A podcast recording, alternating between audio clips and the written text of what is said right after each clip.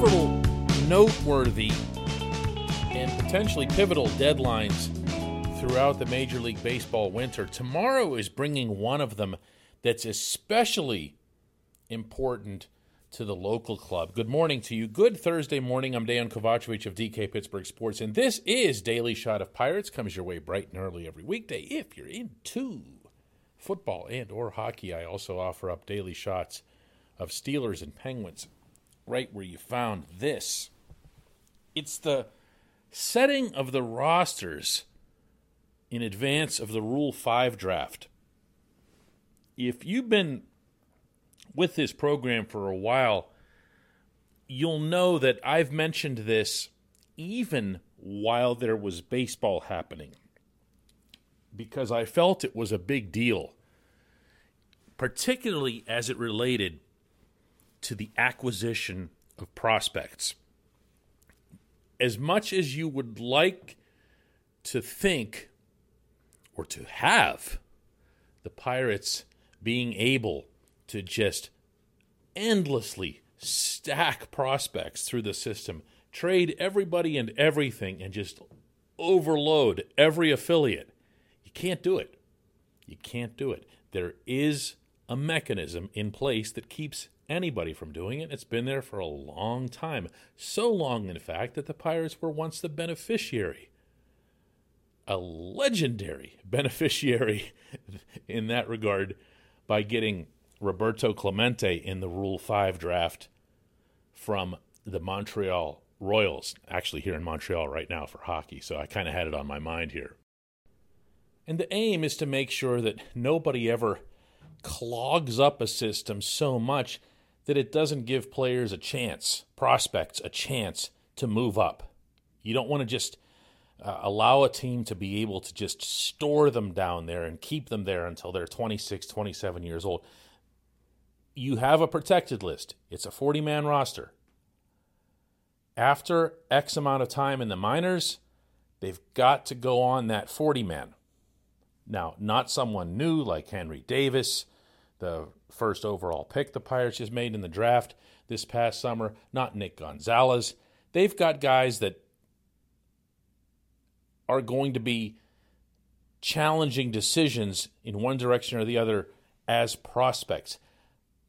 But my greater interest in this is at the big league level, and not just because these are the players that I would get to see on a daily basis, but because this will tell me a lot about how serious the Pirates are about sticking to this plan versus, well, if we hang on to that guy, we could be decent next year. Do you see what I'm saying here? And as such, I'm going to go over a few names here with you. I pull this list out here of the, the guys that are kind of potential, you know, uh, cuts, you know, the, the, the in betweeners. There's the extremely obvious guys that you know they're to protect who have to be protected the Bryan Reynolds and David Bednar and so forth that's not going to be super interesting. And even with the, the, the, prospects, the younger guys who have to be kept, like a guy like Blake Cederlind is an example. He's coming off Tommy John, but he could throw the ball routinely at 102 miles an hour. With the elbow being rebuilt, all history points toward his being able to do that again once he's healthy. It won't be soon. It won't be this spring, but he'll he'll be back, and that that's somebody that's worth protecting, even if they end up on the 60 day to open the season, which he will. And if you look at the rest of these names, the guys that are kind of on the fringe, I got to tell you, I have a borderline belligerent attitude about this. Like, I want them gone. If you are even a fringy prospect, okay, if you're in the teens and 20s, of the Pirates' top 30 ranking, you deserve a roster spot over, say, Anthony Banda, the lefty reliever who came in and threw nothing but hits and homers. I don't care about any mechanisms that he changed. I don't care about any of his more intricate uh, statistics or anything. Dude came in and poured gas on the fire every time he pitched. See ya. There are a million of those out there. How about Nick Mears? There's another one. Seemed like kind of a prospecty guy, you know, and I say prospect E because he, he's not that young. And they gave him a chance, and he went out there and just did nothing. Just did nothing in Indianapolis and in the majors. I have zero use for this pitcher. How about Dylan Peters? There's another one. Guy came in and looked decent for like a couple innings or so, and then he would kind of, you know, flame out a little bit around the fourth inning or so. There's, there's, a million of those guys. It's a middle reliever. That guy's screaming at you that he's a middle reliever. Get that stuff out of here. Now there are there are much tougher decisions to be had. At least I, I would imagine that in the eyes of the Pirates, a decision like Chad Kuhl would be challenging because Kuhl does still throw 96, 97 miles an hour without really even breathing hard. But he's all over the place. He has no sense for where the ball is going. And the fact that he gets frustrated after it gets hit over a fence doesn't doesn't add to anything. He's a great guy. It's impossible to say anything negative about Chad Kuhl, the human. But that's not what we're talking about here. We're talking about Chad Kuhl, the guy who serves up endless gopher balls and who can't control that fastball of his, nor for that matter, any of his other pitches. Not on any consistent basis, not even from start to start on those rare occasions when he has a good one. There is no chance I am tendering this individual and paying him $3 million, not because of the money, but because he's not a very good pitcher. And that roster spot, meaning the 40, not the 25, that roster spot can be put to better use. Tough decision. You want a real tough decision? How about Colin Moran? What do you do with him? If the Pirates do end up signing Yoshi Tsutsugo to bring him back, I'm going to bet, and I mean bet a lot, that Yoshi will be your starting first baseman. And they and whoever ends up being the new infield instructor can work around the clock to turn him into at least a competent defender. If that happens, there's no room for Moran. They're both lefty hitters. And more significant, I think, Moran just missed so much time. And I know it wasn't his fault in a lot of cases. In some cases, you can argue that it might have been because of the groin injury early on that put him out for two separate stints. Uh, anything that's soft tissue raises an antenna with athletic trainers. But when you're talking about him getting hit with a pitch that cost him additional time. I mean, that's just not fair. But he was really unlucky, but he didn't play, and he didn't produce as a result. Not over a full season, not the kind of counting stats that you'd want to see. And he's a decent defender, but he's certainly not anybody that you'd keep because, wow, he's so good over at the bag that you just have to have him. So, uh, Moran might be someone that you're looking at as not making it through not necessarily this phase of rule you know the rule 5 thing but at some point through the winter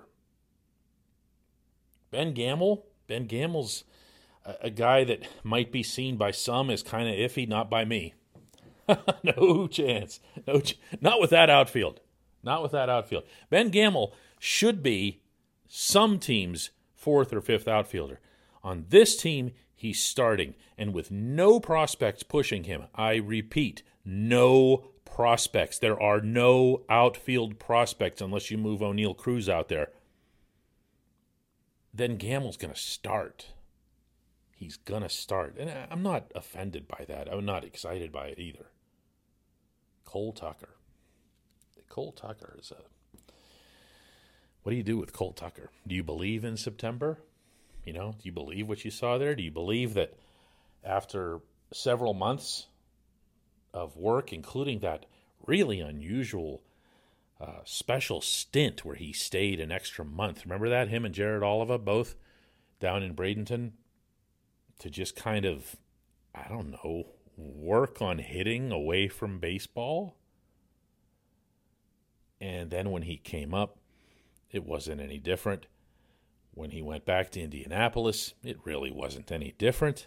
And then finally, he comes back to Pittsburgh, and I'm not going to say that he sensed his time was running out, so he really stepped on the gas because he's not a an individual who lacks motivation or needs to be fired up.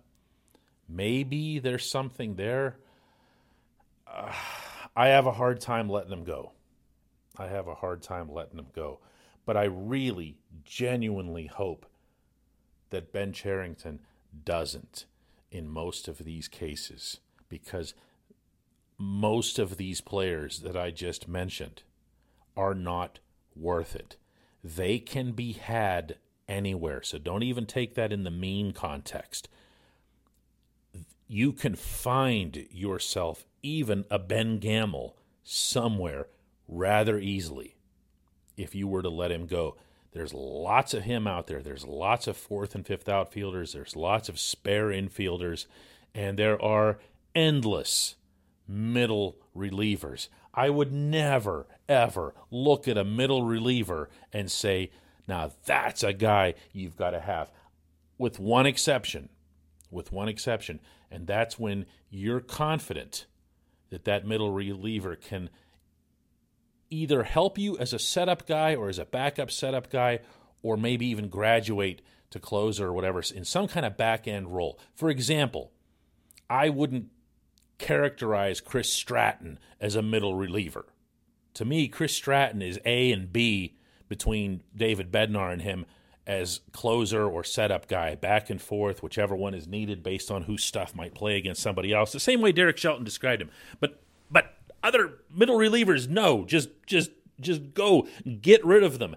Keep your prospects, keep your eye on the ball, and whatever other holes it is you need to fill in the major leagues, get better players than the ones that you're sending out the door, ideally beginning tomorrow. When we come back, just one question.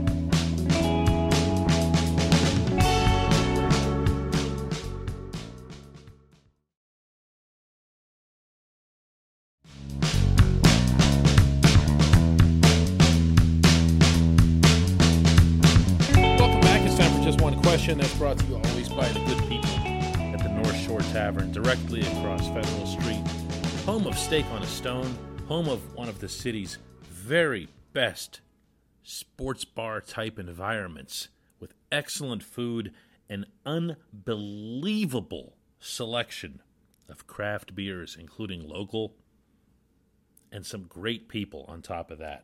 Check out North Shore Tavern right across Federal Street from PNC Park. Our J1Q comes from Larry Snyder, who asks Which Pittsburgh team pulls out of its nosedive first? Man, I'm getting a lot of these. People are so down right now about both the Steelers and the Penguins, and they're even being breathed in the same sentences as the Pirates. And usually, when these questions come, these types of questions, Larry, in healthier times, for at least one or two of the franchises, it'll be something along the lines of who will be the next Pittsburgh team that wins a championship? Which one is on the best trajectory to win it all? And with that one, I always come back with the same boring but authentic response that it's whichever team happens to be closest to it right now.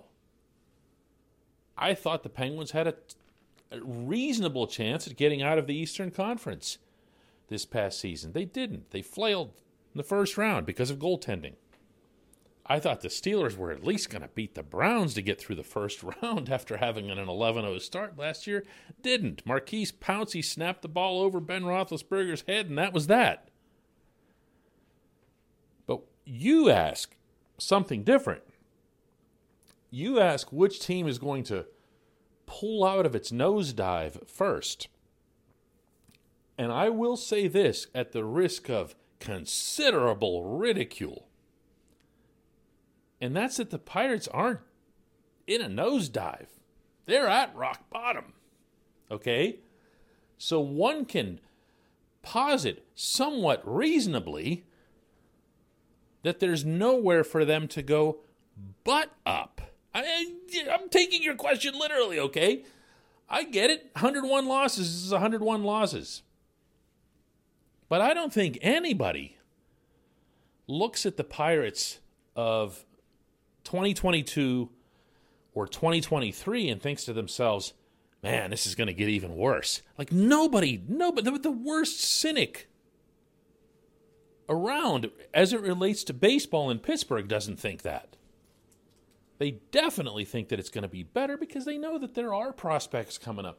Does that mean those prospects are all going to pan out? Does that mean they're going to pan out to the degree that they can contend? Who knows? But they're not going to lose 101 games. If you have, let's say, out of the eight everyday players that you got, or if there's a DH nine, if you have the nine everyday players and you've got six of them who are legit, well, you know, and you got yourself, what, three starting pitchers you can count on? Closer, setup guy, like I was saying in the first segment you, you've got yourself something. You don't necessarily have a championship team, but you're not going to lose 101 games. And you're going to be on the trend upward. So if I'm taking your question the way it's phrased, I'm going to say the Pirates out of the three. And I don't care. Anybody can make fun of me or whatever. It doesn't, doesn't, doesn't affect how I feel about sports. It's sports, you know? But the Pirates, I, I think, could reasonably be painted as trending upward. It's not going to be imminent, I don't think. And I really increasingly beginning to believe that it's not going to be part of any sort of aggressive, specific approach on Ben Cherington's part. I don't think you're going to see him going out and filling holes with significant signings or trade acquisitions. But I also don't believe for a second that they're going to lose 101 games next year. I really don't. I don't see why anybody would. Get Oneil Cruz in the lineup, get Roansy Contreras, Miguel Yajure into the rotation, fill a couple of holes, make some key subtractions. Again, pointing back to the opening segment. That's bouncing back upward. But it, it could also be, uh, and this is a term they use on a stock market, a dead cat bounce. I know that sounds awful, but that's not my term, it's theirs. You don't want it to be a dead cat bounce. Wow, on that miserably grim note, we'll conclude today's program and have one more of these.